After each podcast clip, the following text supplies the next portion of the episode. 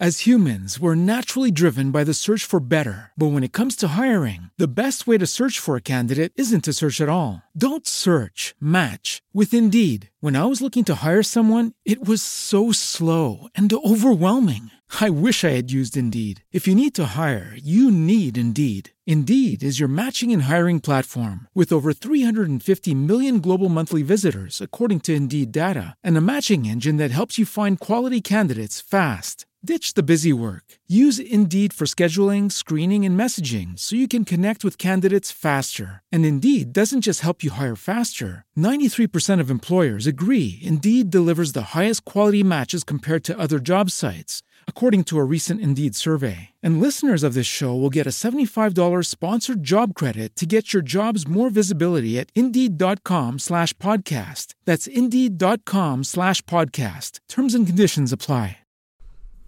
Welcome to the Tea for the Queen podcast, the podcast where we try to keep our sanity in an era of staying woke. We explore current events and issues through the lens of feminism, progressive thought, discussion, peace, and love. My name is Tiara Burns. I am your host, and this is your episode. Okay, before we get started, have you ever thought about doing what I'm doing right now, starting your own podcast? Has anyone ever told you that it's complicated and you need a sound engineer, a studio, and all this major equipment to do so? Well, you don't need that. All you need is the Anchor app. It's free. They will pair you with sponsors that they find for you. It's everything you need to make a podcast in one place. So download the free Anchor app or go to anchor.fm to get started. And let's start the show. I have to let you guys know that this topic today is very near and dear to my heart, and I know that you may have been surprised by the what's read on um on the title, but this episode was recorded about a, a little bit over a month ago.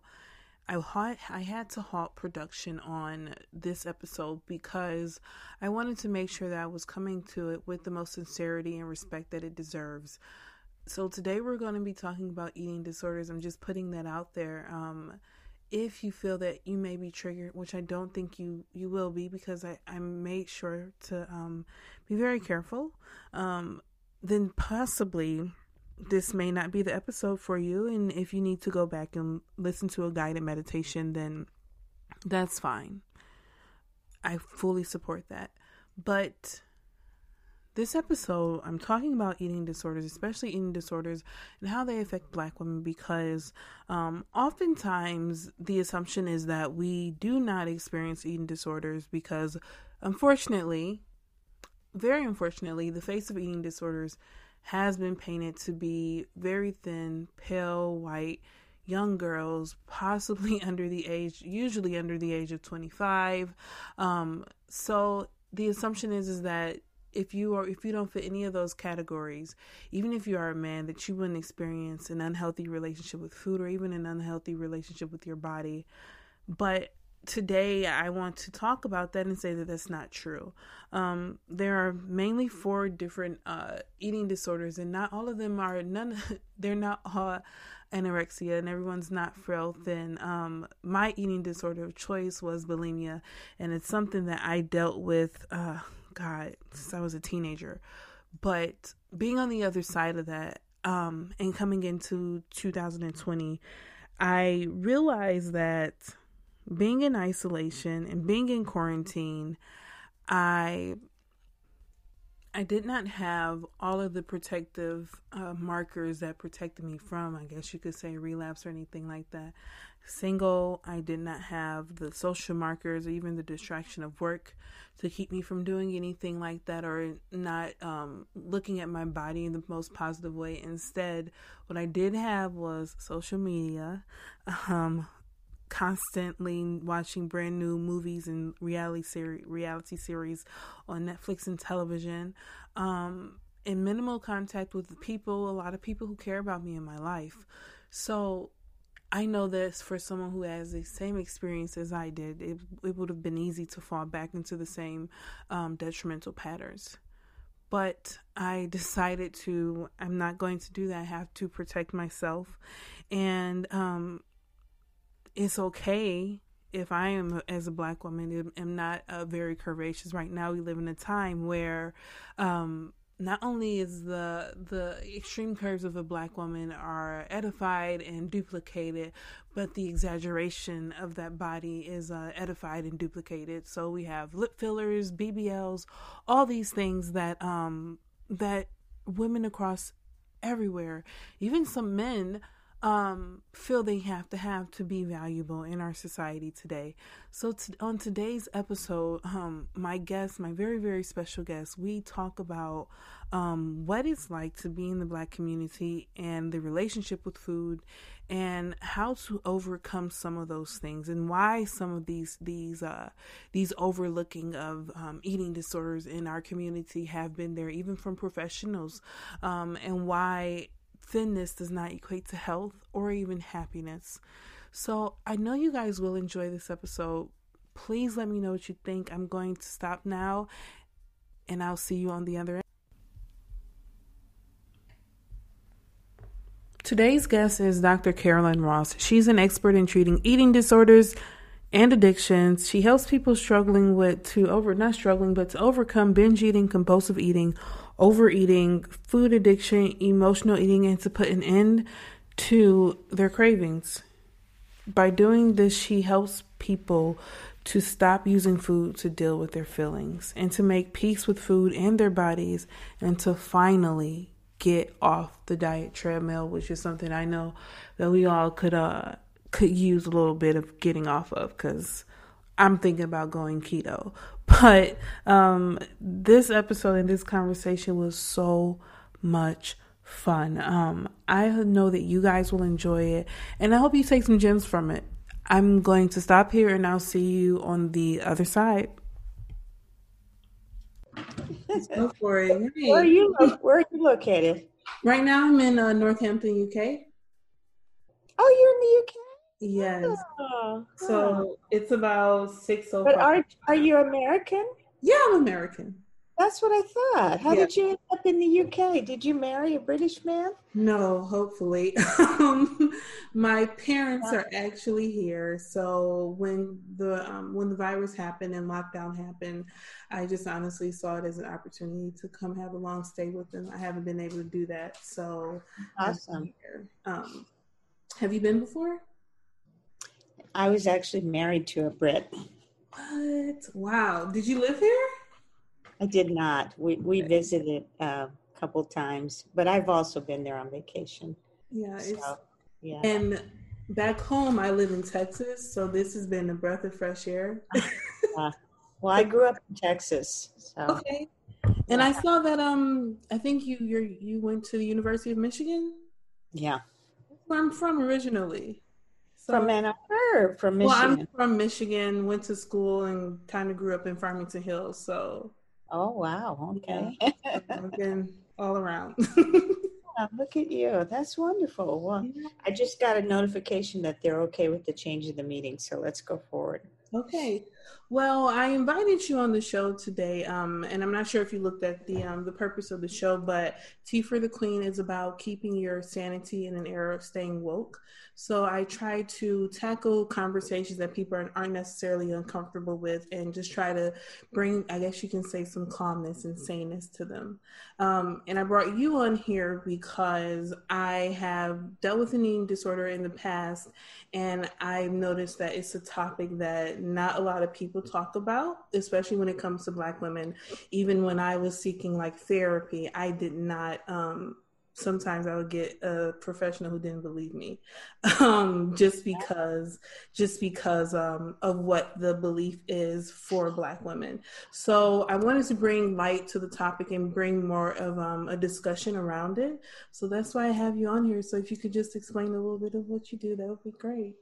Yeah, thanks so much for having me on your uh, show. I'm I'm really excited to talk about this topic. Mm-hmm and I think you're right. It's something that people need to hear about because many people, including professionals, do not think that Black women can have an eating disorder and often misdiagnose them or, or don't diagnose them as having an eating disorder, even when they can have the same symptoms as someone who obviously is white and has, has been diagnosed. So, uh, what I, you know, my background is um, I'm a specialist in eating disorders and addictions. Um, I graduated from University of Michigan Med School and uh, have a board certified in both preventive medicine and addiction medicine. And I also have an online program for people with binge eating, compulsive overeating, food addiction, and emotional eating. And I speak around the country on topics about uh, African American women with eating disorders. And more recently, you know, talking about staying woke, more recently I've been I'm part of a group that does consulting with treatment centers wow. on equity, anti-racism in the field of, you know, eating disorders and addictions. Wow. And how did you like? What was, I guess, the impetus of you um, becoming or having the passion to start this mission? Yeah, I, you know, I think for me it started with um, both my family Mm-hmm. Uh, we have some of these issues in my family, and also I, I, primarily in my career, at least in the first 20 years, wor- worked with women. Mm-hmm. And as you know, food and body image issues are really big issues among females mm-hmm. and uh, also, you know, among black females. So that's how I got started. And I think for me, I, I really enjoyed the component of eating disorders that involves body, mind, and spirit. So my training in I did a fellowship in integrative medicine with Andrew Weil's program in Arizona. So that really that holistic approach really fits well with uh, working with people with eating disorders. Okay, and well, so you said that you are um, you're interested. Well, you've been very excited to work with eating disorders with Black women. Now, why do you think that Black women aren't talked about in the um, in the aspect of eating disorders? When I looked up a person with eating, an eating disorder, when I tell you I had to keep scrolling until I found a person of color, it took forever. It didn't take as long with men, but for me to find a person of color, it took a while on Google image search. Oh my, okay. I, need, I need to get my marketing person on that. yeah. You know, I, I think there's a lot of um, be- beliefs, at mm-hmm. least in the dominant culture, that, for example, that, um, you know, body image with black women is not as big of a problem, that black women are more tolerant of living in larger bodies, and therefore, you know, that means that they don't have eating disorders. There's just a lot of misconceptions, honestly, mm-hmm. uh, about eating disorders in Black women, and and then honestly, there's a lot of bias. If you think about how psychologists and medical doctors are trained, all of the research has been done on white women, primarily with mm-hmm. anorexia and bulimia, right? Yeah. And um, you know, there ha- has been uh, not a lot of research in people of color with eating disorders. It, you know, there are some articles out there, but there's not a lot. Mm-hmm. And so I think psychologists and therapists and so on have been trained that this is a problem in, you know, up, upper class white women. Mm-hmm. And another thing I've noticed that when you go into to see your family doctor, if you're overweight um, and you tell them you have an eating disorder, um, well, you don't even have to tell them. You could say you're having some different behavior around food. Um, the assumption is, okay, well, at least you're not overweight. And for me, I know I've had to deal with like the guilt of being overweight, and I think that went into um, my whole my whole um, the psyche behind my eating disorder. But why do you think doctors do not, um, why do you think they don't, not necessarily believe, but why do you think that they think that black women are supposed, aren't supposed to be big, so it's a good thing if we're very thin? Yeah. Yeah. Yeah. I think the medical profession is a little bit of an enigma for all of us. I'm in the medical profession. I, I still think it's an enigma. you know, there, there's just a ton of weight stigma. Actually, medical professionals are the number two source of weight stigma after family members. Wow. So doctors have been trained for over 30 years that being heavy is, you know, bad for your health, it's bad for everything about your health. And now we have the COVID outbreak, and now they're blaming uh, COVID on weight. You know, mm-hmm. so it, it's just it, it's uh, it's kind of a blind spot in medicine, mm-hmm. and the newer research and more accurate research has shown over and over that it's not the number on the scale that is is the cause of bad health. It's really more, you know, lifestyle factors, mm-hmm. genetics, and so on. Um, so, you know, there are many women who can uh, be living in larger bodies and be very healthy because they're active and they're, you know, they're eating well and, and taking good care of themselves. And there are many thin women who have bad health because they are not doing those things. But there's just a lot of weight bias. And, you know, I get that question almost every time I get interviewed because people think, well, your doctor should know, you know, they should understand this, but they really don't. Now, you said that your doctor should know. One thing that I have always, I guess you say, been advocate for is that I, I don't know what happens in medical school. I haven't been before. Don't plan on it. Um, but I think that there should be a more holistic approach to um, doctors. And you can correct me if I'm wrong. Is there an approach or an education of um, them understanding that there are more than just numbers and data when it comes to someone's health? Do they do they talk about how anxiety affects the body or anything like that? Yeah, I mean, I think some of that is changing, and but you know, the the studies show that it takes uh, health professionals 17 years to change yeah. their mindset. So, you know, you have generations of doctors who are already out of medical school who haven't been trained that way, and you know that they're not going to change their viewpoints. So we have to kind of wait for another generation and hope that they're getting better training. Yeah, I recall on your most recent, I did listen to your podcast, but you said that 10 years, it takes like the ones who are graduating basically have information from 10 years ago. That's so, right. Yeah, exactly. So it's like a cycle of like, I guess you can say, um, like a continuing education. Like yeah. you have to go back and see what's new. And do the doctors have to make the effort themselves? Yeah, but you know, most of what's new mm-hmm what, what you're calling every doctor has to do continuing education mm-hmm. but a, a, lot of that is not about what's new and cutting edge it's really more about traditional medicine mm-hmm. and that's you know that's one of the reasons why i i did the fellowship in integrative medicine mm-hmm. because mm-hmm. it does teach this holistic approach and now you know andrew weil kind of started that whole uh, thing of teaching integrative medicine in medical schools, and now there are, I think, over 25 medical schools that offer some kind of fellowship or um, residency component where they combine integrative medicine with uh, traditional Western medicine. So again, things are changing, but mm-hmm. it's going to be a while. So I think the best thing to talk about really is what can women like yourself do if you go into a doctor's office and you need help and you're not able to get the help you need, like where do you look and what kinds of things can can, can help you, you know, get better. Now, I did, and I also watched your TED talk. Um, I did a lot of research on you. Very, thank you so much.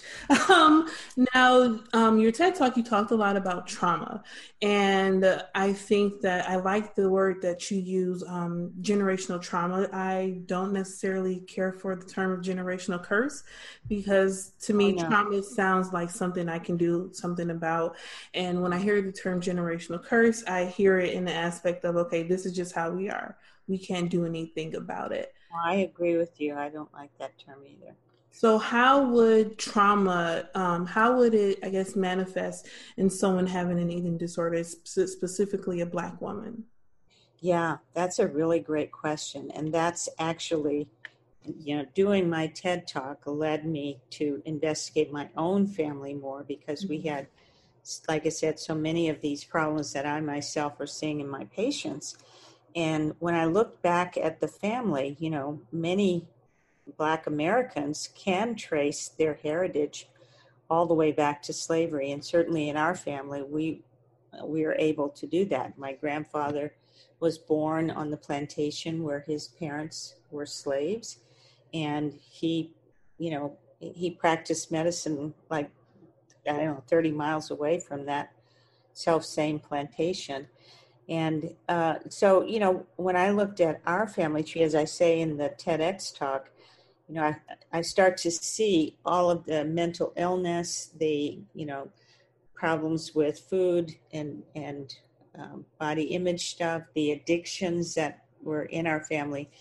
And it was shocking to me. So I, you know, I started looking deeper. And what I realized is that this intergenerational trauma, which is a sim- simply defined trauma that's passed from one generation to children and grandchildren of future generations. And many people say, well, how could that be? You know, if they didn't experience the trauma, how could that happen? Mm-hmm. Well, the research started in the 60s with the Holocaust survivors and their offspring. And they were seeing that, you know, these people, their offspring had a lot of psychological challenges. Mm-hmm. And then Dr. Joy DeGruy, who, uh, who wrote uh, Post Traumatic Slave Syndrome, looked the same way into families of, of um, descendants of slaves and found, you know, a host of different characteristics that seem to predispose them to an increased risk for, you know, depression, anxiety, um, obesity, mm-hmm. etc. So the way that it works is, uh, and the Adverse Childhood Experiences study that's run by the Centers for Disease Control has looked at this as well. And they have found that what happens in childhood changes the hardwiring of the brain, mm-hmm. particularly affecting the dopamine reward center. And these changes then predispose a person to having depression, anxiety, eat, you know, eating issues, uh, addictions, and over 40 medical conditions. Mm. So something happens to you as a child. It doesn't change your DNA, but it mm. changes the expression of your DNA. And that's called epigenetics, where the gene is turned on or off mm. by this trauma. And we know that little black children, no matter what socioeconomic status they have, have higher rates of trauma and PTSD than uh, white children do.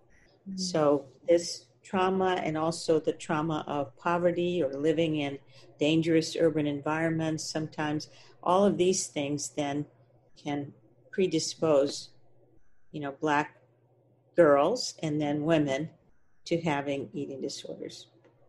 Now, you said as humans, we're naturally driven by the search for better. But when it comes to hiring, the best way to search for a candidate isn't to search at all. Don't search, match with Indeed. When I was looking to hire someone, it was so slow and overwhelming. I wish I had used Indeed. If you need to hire, you need Indeed. Indeed is your matching and hiring platform with over 350 million global monthly visitors, according to Indeed data, and a matching engine that helps you find quality candidates fast. Ditch the busy work. Use Indeed for scheduling, screening, and messaging so you can connect with candidates faster. And Indeed doesn't just help you hire faster. 93% of employers agree Indeed delivers the highest quality matches compared to other job sites, according to a recent Indeed survey. And listeners of this show will get a $75 sponsored job credit to get your jobs more visibility at Indeed.com slash podcast. That's Indeed.com slash podcast. Terms and conditions apply.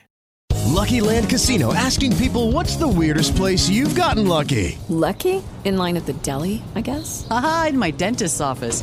More than once, actually. Do I have to say? Yes, you do. In the car before my kids' PTA meeting. Really? Yes. Excuse me, what's the weirdest place you've gotten lucky? I never win and tell. Well, there you have it. You can get lucky anywhere playing at LuckyLandSlots.com. Play for free right now. Are you feeling lucky? No purchase necessary. Void where prohibited by law. 18 plus. Terms and conditions apply. See website for details.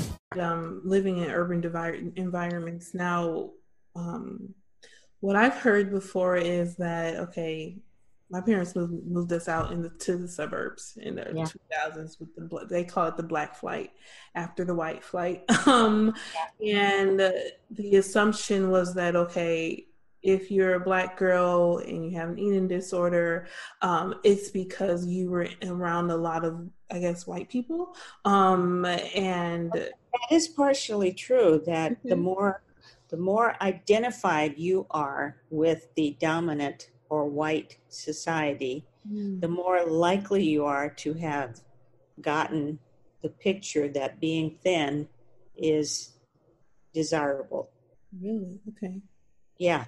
So they call that a, acculturation. So the more acculturated a black woman is or black child is, the mm. more likely they are to identify. And and we've seen this. They they did this, you know, famous study in Fiji where you know, the Fijians were very happy with their body size and shape, and they actually glorified bigger bodies. Mm-hmm. And then when, um, you know, Western TV was brought to the island, within a very short period of time, they started uh, doing extreme dieting and trying to reach the thin ideal. So this is that's what happens when Western society, you, uh, you know, comes into into play. So that acculturation is part of what can predispose uh, Black women who have been living in the broader society to think they should look like you know everybody else. Society, yeah. Yeah. Now, um, another expert I talked to, she deals with disordered eating. Um, what is, is, as far as your definition as a professional, what is the difference between eating disorder and disordered eating? you know, it's just all part of a scale, like a, you know, at the far end of the spectrum is disordered eating, which kind of is the beginning of things, and then then you have uh, eating disorders of different levels of severity. So I think it's all part of the spectrum, mm-hmm. uh, but yeah, that's how I would define it. Okay, she she said that it um, she said that black women are, and I, I haven't published the episode because I'm not sure if I necessarily agree. Um, but she said that Black women are tend to be overweight because we have disordered eating habits due to the trauma of scarcity of slavery. Would you agree with that? What do you think about well, that? You know, I don't think we have any research on that, mm-hmm. but I don't. I don't think that's very far fetched. Mm-hmm. You know, there that we know that um, you know, if you look at other cultures where there have been periods of starvation, mm-hmm. um, I think the uh, Denmark was it Denmark who had the winter famine, and they saw that uh, children who were uh, in utero, so before they were born, during, they they went through that winter famine, mm-hmm. had a lot of problems with eating and weight and so on. So it's not that far fetched to think that possibly, you know, that's one of the epigenetic changes mm-hmm. that could have happened during slavery for sure. Okay. Now, another thing that I've always not quite understood is that um, I guess you could say in urban community you're praised if you're you know if you're if you're larger but in the suburban community you're praised if you're thinner. Um and me i had kind of in the the house okay outside the house thin. In the house you're getting too thin. So i was always trying to um balance that in you know be from not not too thin but not too thick you know what i mean so yeah. what would you say to someone who who's dealing with that right now hmm. especially in the age of social media i'm sorry for interrupting you no i you know i i think that's a real problem and mm-hmm. um but I think the the biggest problem is that we as women Mm-hmm. look outside of ourselves to see who who we need to be. Mm-hmm. And when and you know, and that's that's one of the flaws I think that we experience. And particularly if you, it's you know it's harder to say you can't say this to a child but as a grown woman i can say this to you Yeah. that you know i had to come to terms with you know who i am like Mhm. what can i like what can i sustain and be happy with and stop looking out here for validation. And that's a hard process but i think it's a more worthwhile process rather rather than me saying to you oh no you should you know you should identify with being thick. Just go for it girl. Do your thing. Or or no you you know you need to be thin because you have to be healthy. You yeah. know, all that healthism stuff. You can't be healthy unless you're thin. But i think it's really um it, I, I personally feel it's really sad in our culture Mm-hmm. that there's so much darn focus on this issue. You go, you know, I've traveled to Africa, I've traveled to many third world countries. Nobody's talking about this stuff. Nobody is. People are, are the size they are. They feel they're, you know, I had a, a nanny from, from my youngest son from uh, uh, Eritrea, and she was a bigger woman. And in the US, she would have been considered too big she thought she was the sexiest thing on earth, you know? she was. I mean, she did. She was, yes. Yes. And and it her size didn't even she didn't even consider size mm-hmm. an issue regarding who she was, how sexy she felt, who she was going to hit on, you know, none of that. So I just feel we as particularly as black women need to start we need to go to Africa and visit our African sisters and get some get some uh, training over there. Trying- I'm trying to go next month. Like I'm really trying to go to Nigeria. yeah, So what kind have you been to Africa yet? several times. Yeah. And what did you notice? Did you notice any difference in body variety or was it just just an appreciation for different bodies? Well, I mean, every every uh, country, every population has changes in body. They have differences in body size. I don't know if you've seen that video, Poodle Science. No. What's that? I'll, I'll, I'll send you the clip, but they talk about how if you look at the dog population, there are poodles, there are, you know, bigger dogs, there are tinier dogs. It's the same mm-hmm. with humans, right? There's some of us are tall, short, you know, round, yeah. skinny. That's just natural variation. And the fact that we're trying to all fit into one size is outrageous. And this all started actually during slavery. It started with the demonization of Black women's bodies. And the thin ideal was developed as a way to uh, portray white women as more morally superior because they didn't eat as much, they were thinner, they were very chaste, and so on. And in contradistinction to that, uh, the black women's bodies were sexualized. They were either portrayed as mammy or as, you know, sexualized beings, and their bodies were denigrated mm-hmm. and felt to be, you know, demonic. And so this that was the origin of the thin ideal. So now you now you can ask me that question again: Should I identify with the thin ideal or with being thick? Because that's the origin. It's from slavery. Mm-hmm. So the demonization, um, do you mind elaborating it a little elaborating a little more on that, on what you mean by demonization? Yeah, the demonization of the black female body, Mm-hmm. I think, had to do with the complex social nature of slavery and the fact that white men were, you know, raping women's slaves, slave women.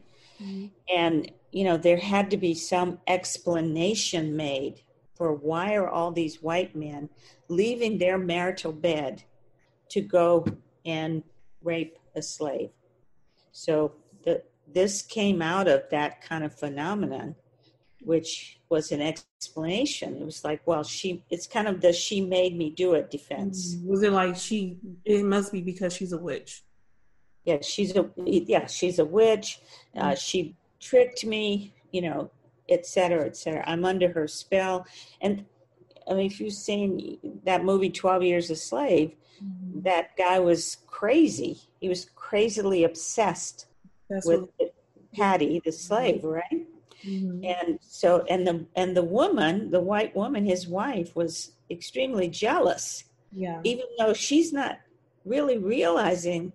Do you think Patty wanted to be raped by that man every day? Heck no. No. But she's seeing her husband preferentially go to a slave woman.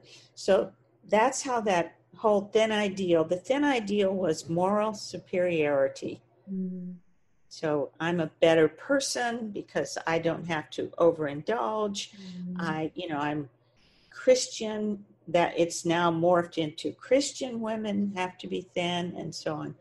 But it it's part of the legacy of slavery. It's really it's a weird thing, isn't it?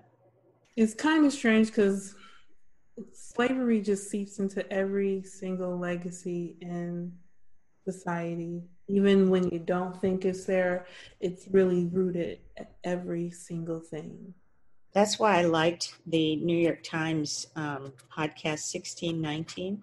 Yes, I love that podcast. No, It's Isn't so it? good. it's such an accomplishment because it looks at all aspects of American society and how slavery impacted those as- everything from music to fashion to you know Health even. healthcare Yes. even the financial system you know how the financial system was And even uh, the model for working that was one of my particularly favorite episodes on how they used to det- how they determine um, i don't know if you worked in retail before but she connected it to retail based on how much you're pushing out and how much people are like pushing cotton from the field it's Yeah. like it's trickled everywhere I know. So that's wh- why I think when you look at the thin ideal, you mm-hmm. have to look at it in the context of slavery and how it came about.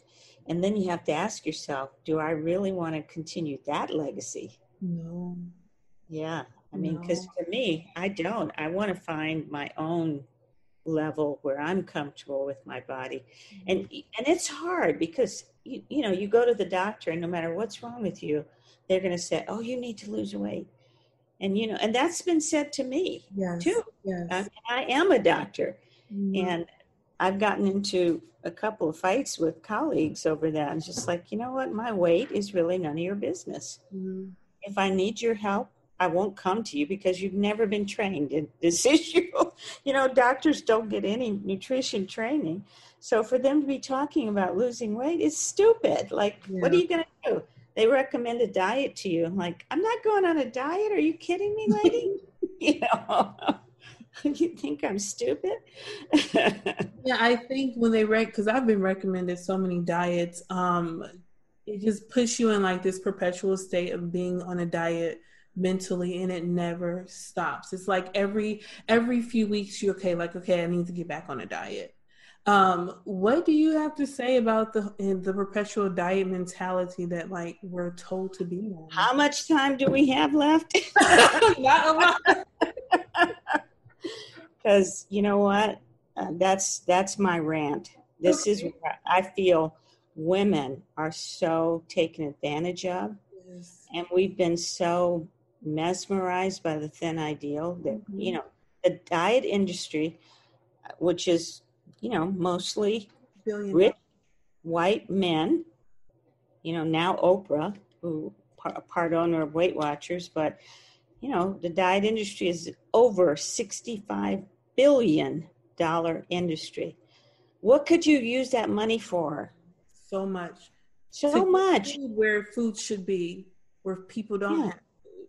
And and to help people have better access to Mhm. activities to help children who've been you know traumatized to help heal them you know there's so much more but i just think about all the women i know who have spent thousands of dollars on diets. And we have absolutely perfect research that shows that diets do not work.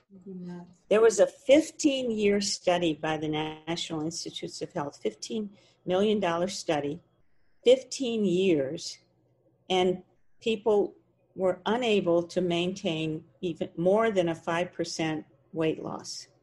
Wow. And that's the biggest brains in our country trying to help people lose weight. And they couldn't. And the only, and, and they realized, you know, this is more complicated than we thought. And the thing about diets is, is it just makes everything worse. Yeah. I talk to so many patients who were put on diets when they were five years old, and I just think to myself, what if you were never put on that first diet? What if you were never told that you needed to lose weight? And maybe you were, you know, a little bit plumper or whatever than somebody else. So what? At least you don't, your life hasn't been taken over mm-hmm. by dieting. At least you're not obsessed about your weight, that you can't enjoy life. You can't look for a husband. You can't find your perfect career because you're waiting to mm-hmm. lose weight. Yeah, I've So- been in that space so many times where okay, I can't do this until I lose weight. I can't find a new job until until I lose weight. It just it just creates this um this ideal of worthiness based on your body looking like the dominant culture. It's it's really destructive. Really. You need to go to Nigeria because in Nigeria, in Africa, everywhere, even South Africa, black is the dominant culture. hmm So that shifts the whole game. hmm You walking down the street, I'm skinny there. I feel bad because I feel like I need to gain some weight. no, I'm just saying they're just beautiful black people naturally being mm-hmm. whatever weight they're naturally supposed to be. And there you are part of the dominant culture, and people look at you and they're just like, oh, look at you, you're beautiful. You know, you feel different. Yeah. You'll see. You're going to have to let me know once you go. Oh, I will. I'll share pictures of with you and everything. And I, I want you to tell me how you feel about your body when you're there. Okay. Yeah. Uh, that's I, I don't know how I'm gonna feel about my body. I know that um See? okay, I'll take your word for it. I'll take No, your just wait and see. If it doesn't work for you, it doesn't. But even when I go to Mexico, I feel a lot sexier than I do in the US really because there's just more body acceptance. mm, What you know, women in the US and in Western culture are living under I don't want to get too political, but we're living under oppression. mhm. And one way that people keep us from being as good as we could be is the diet industry. Because if you know, if your woman is always worried about how she looks and she can't go for that promotion because she doesn't think she's good enough because she's heavy, mm-hmm. then who's gonna who who it who benefits from that? yeah, White men. yeah. Same as slavery, no different. Wow, see, Just keeps on seeping through. It just see slavery. It does keep coming back, doesn't it? Well, I do have just a couple more questions uh, for you. I, I don't want to take up too much of your time. Um, my last question is How would someone who, if someone has um, a Black woman in their life, how would they help them with their eating disorder? If you know, I think once you get to be an adult, you really, and you have an eating disorder, you need to have professional help. And, you know, that's why this group of us are trying to train Mhm. people in treatment centers to be more culturally competent so that Black women can get the help that they need. Mhm. Um, but I think once you have an eating disorder, it's better to, to deal with an expert. But if you have somebody you love who has an eating disorder, I have so many of my patients who have said, you know, my husband has always loved me no matter what size I was. My husband has always told me I was beautiful no matter my size. Mm-hmm. You know, that's what is needed, but it's not gonna it's not gonna be enough. And It's what just like I- I'm sorry, go on. no, go on. what does professional help look like? How, you know, yeah. Yeah. Well, there are different levels of mm-hmm. professional help. Like, uh, you know, and I have a private practice as well as an online program. Mm-hmm. So people work with me individually sometimes. There's many other black therapists who, mm-hmm. you know, specialize in treating eating disorders, and we're training more and more. Uh, so I'm I'm the co-chair of the African American Eating Disorder Professionals slash BIPOC committee under IAEDP, which is the International Association of Eating Disorder Professionals. Okay. So AAEDP yeah, I was going to ask you. yeah, AAEDP dash BIPOC is a subcommittee, and mm-hmm. if you're uh, a therapist or you know, we have people from all over the world who join, mm-hmm. and our committee is responsible for educating them about the issues of Black people and people of color, Indigenous people with eating disorders. So we have webinars online. If you, you know, if you're a member of IAEDP, you can access webinars, uh, blogs, etc., about this very topic. Mm. Yeah. Thank you so much. I really oh, appreciate Oh, it's been a pleasure. I look forward to hearing from you as you go through your your journey. I, I hope you'll keep in touch. I will. Thank you so much, Dr. Ross. You take care.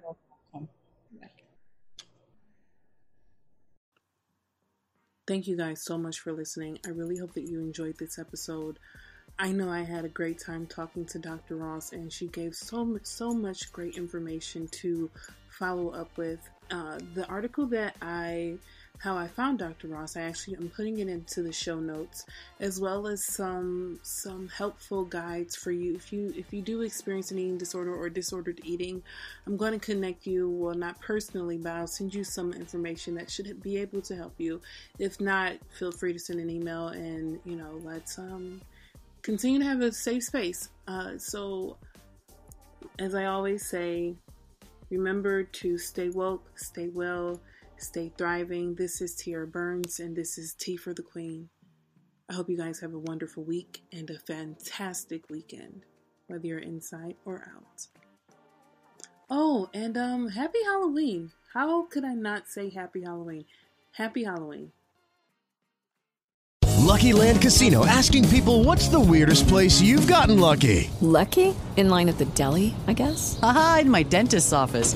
More than once, actually. Do I have to say? Yes, you do. In the car before my kids' PTA meeting. Really? Yes. Excuse me, what's the weirdest place you've gotten lucky? I never win and tell. Well, there you have it. You can get lucky anywhere playing at LuckyLandSlots.com. Play for free right now. Are you feeling lucky? No purchase necessary. Void where prohibited by law. 18 plus. Terms and conditions apply. See website for details. With the Lucky Land Slots, you can get lucky just about anywhere.